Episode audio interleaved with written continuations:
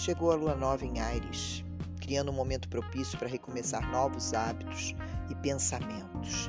Tire do papel aquele projeto antigo e dê o primeiro passo para uma grande mudança na sua vida. Esse é o momento. É hora de trabalhar, se movimentar, fincar seus pés no chão e colocar a energia ariana na raiz, na construção.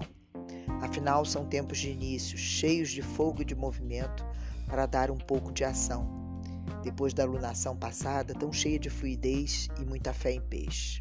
Será uma alunação de muito eu, do início do ser individual em Aires. Essa lua nova chega bem ariana. Eu quero e eu quero agora, então eu faço.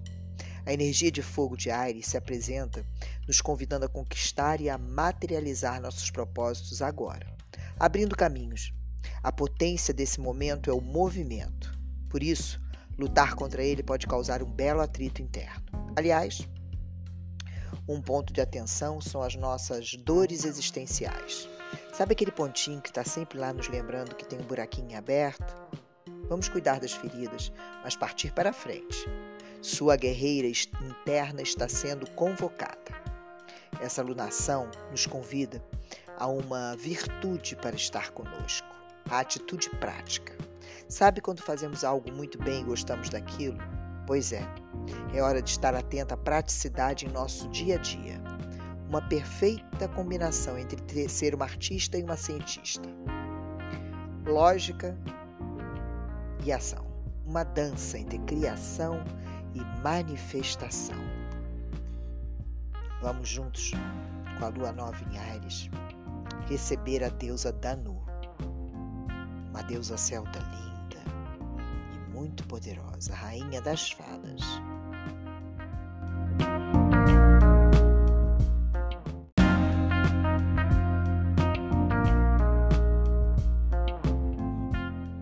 Deusa Danu vem através do oráculo da Grande Mãe estar conosco nessa lua nova de Aires, a lua que nos abre caminhos.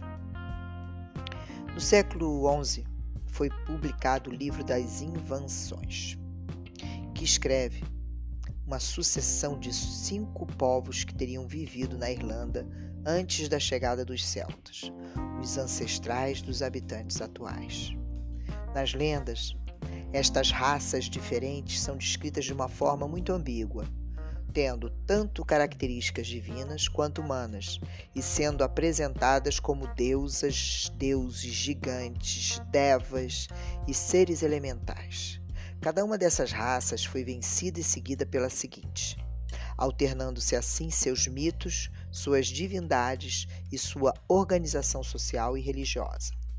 A quarta raça, Tuatha-Dé-Danann, ou o povo da deusa Danu, apareceu de forma muito misteriosa não da terra, de uma direção definida, como os outros invasores, mas do céu, simultaneamente das quatro direções. Aterrizaram no dia do Sabá Beltame e depois fundaram quatro cidades que se tornaram os centros espirituais da Irlanda. Sabe-se que eram esses seres sábios, seus atributos eram bondade e luz.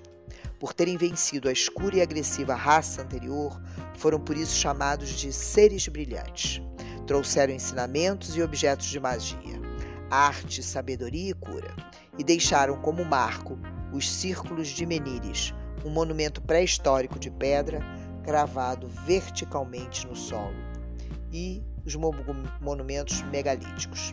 Após permanecerem por 200 anos em um longo e pacífico reinado, ensinando a sua arte para os habitantes nativos, foram vencidos pelos últimos conquistadores da ilha, os milesianos, guerreiros e materialistas, os precursores dos celtas. Depois da sua derrota, os sobreviventes do povo da deusa Danu refugiaram-se nas colinas ou embaixo da terra e passaram a ser conhecidos como Dayoni Sid, ou Fair People, povo das fadas. É importante ressaltar que, apesar de se traduzir fair por fada, esse termo não descreve uma diáfana figura feminina sobrevoando as flores. O sentido arcaico de fair people refere-se a seres sobrenatural, desculpe, sobrenaturais, com uma aparência etérica, sim, mas pertencendo a ambos os sexos, Jovens que gostavam de música, danças, cores, flores e abominavam o ferro, comprovação de sua origem anterior à Idade do Ferro. O maior legado dos Tuatá de Danã foi o culto à deusa Danu, considerada a deusa mãe, progenitora das outras divindades. Deusa Danu. em meio à terra, ao longo do poderoso rio Alu, que corre por entre a abundância, viveu uma raça antiga de pessoas. Eles eram os moldadores e tecedores, fazedores de instrumento e sonhadores. Formavam um clã de irmãs, amantes e mães, um clã de dançarinos, tocadores de tambores, um clã de cantantes, arpistas e guardiões, um clã de irmãos, amigos e pais, todos voando livremente nas asas do pensamento, entre as árvores que conheceram o espírito de cada criança nascida. Naqueles dias nasceu neste clã uma notável filha. O nome dela foi Danu do Rio, dado por sua avó por parte de pai, Kaila, chefe e sacerdotisa do clã. Danu nasceu com olhos bem abertos, ela viu o presente no futuro emergindo do passado. Era seu destino dar nascimento à semente de um grande sonho para o seu povo. Quando Danu era criança, como todas as outras, corria para debaixo das árvores, aprendendo as histórias que seu povo contava sobre plantas, insetos, animais e peixes.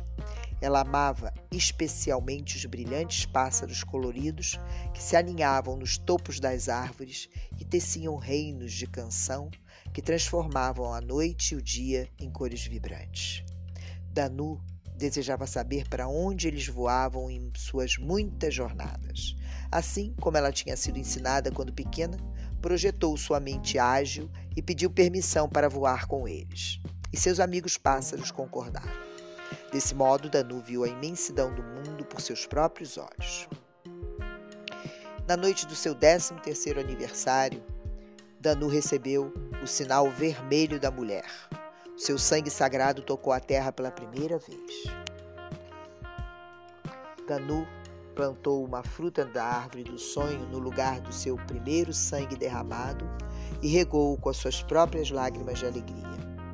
Então, antes de dormir aquela noite, pediu aos céus e à terra uma visão para guiá-la em seu caminho de vida. E conforme adormeceu, Danu sonhou. E o que se relata a seguir foi o que ela viu. Uma árvore poderosa encontrava-se onde ela dormia. Sob suas raízes, o rio corria. Navegava no rio uma barca enorme. Nessa barca se levantou uma mulher alta, toda vestida de branco. O vento soprou atrás dela e ergueu seus cabelos longos até se unirem com a canção de pássaros que vestem o amanhecer com maravilhas. Muitas pessoas fortes estavam com essa mulher. Elas velejaram orgulhosamente pelas névoas da manhã que se elevavam ao seu redor. Viu a barca descendo ao longo do rio até chegar ao grande mar. Era maior que qualquer quantidade de água que ela já tivesse visto ou sonhado. Além disso, via muitas terras, mares e rios, até que finalmente ela viu uma ilha banhada por um oceano de profundidade inimaginável vestido de um escuro índigo. Viu a barca de seu povo velejando do rio Alu para o mar até chegarem a esta ilha, onde construíram um templo no término da terra, ao lado do grande oceano. E no dia em que o templo foi elevado, paz e abundância foram asseguradas à terra para todas as crianças, para toda a eternidade. Todo o seu povo foi abençoado e se tornaram a primeira das mil raças dos céus. Ao despertar, Danu reuniu seu povo em conselho para relatar o seu sonho.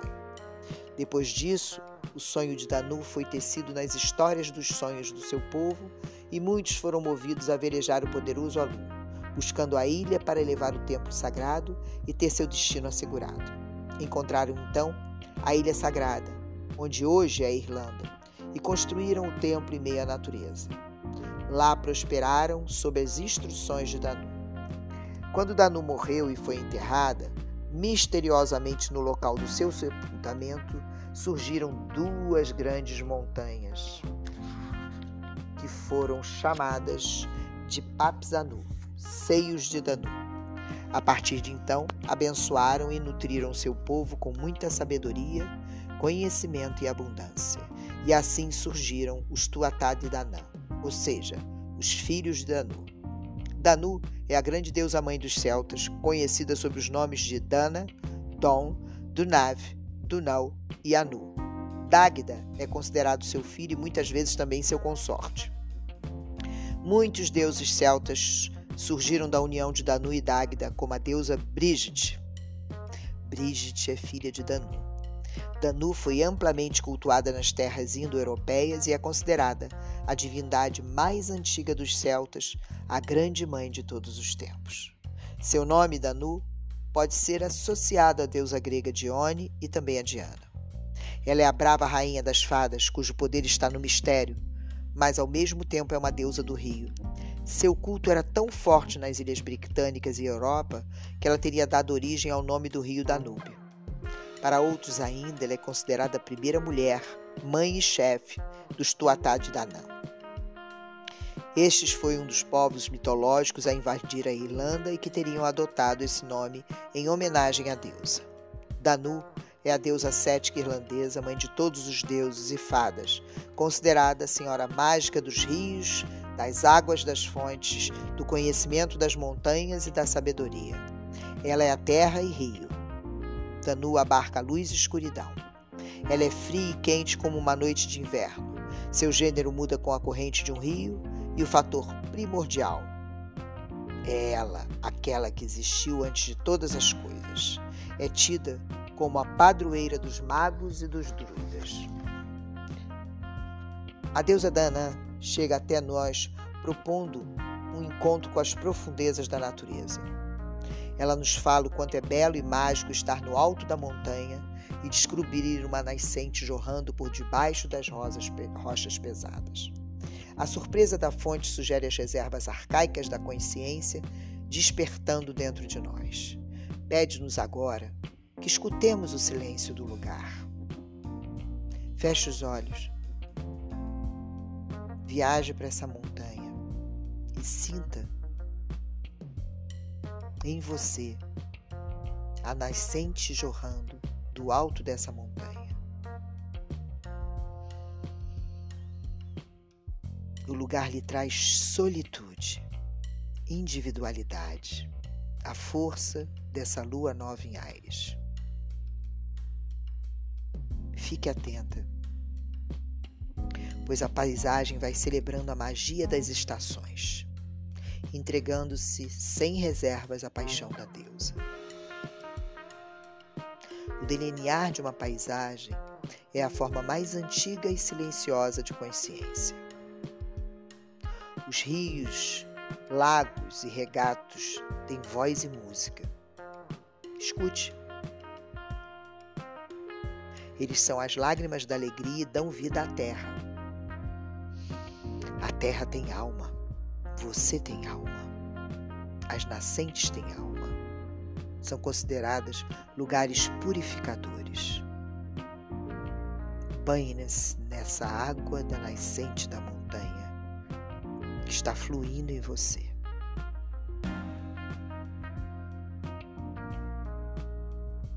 Ninguém obterá conhecimento a menos que beba da nascente. As nascentes são consideradas como aberturas especiais por onde flui a divindade. Quando uma nascente desperta em nossa mente, nossas possibilidades podem fluir e descobrimos então nosso íntimo, a nossa essência. Existe tanta beleza e bênção perto de nós, que estão destinadas para nós, mas parece que não estamos prontas para recebê-las, por não termos presteza, ou por estarmos talvez cegos, medrosos, ou nos esteja faltando um pouco de autoestima. Mas se não dermos uma chance a nós mesmos, a porta do nosso coração poderá passar a ser o portal do céu. Por que não tentar? Vamos na sincronicidade desta lua nova que veio nos abrir caminhos para nossos sonhos, para sua individualidade, dar força a essa meditação de águas de montanha, a nascente da montanha fluindo sobre você. Faça durante, durante essa lua nova essa meditação quando estiver tomando seu banho. Se abençoe e imagine que essa água que lhe, que lhe banha, que lhe purifica, é a água das nascentes das montanhas dos seios da lua. Significado divinatório da carta da lua: fertilidade, crescimento, força, inovação, germinação, conhecimento, sabedoria, riqueza, prosperidade e fortuna. Eu sou Carla Galopão, buscadora de mim e ativadora em cada uma de vocês da busca de si.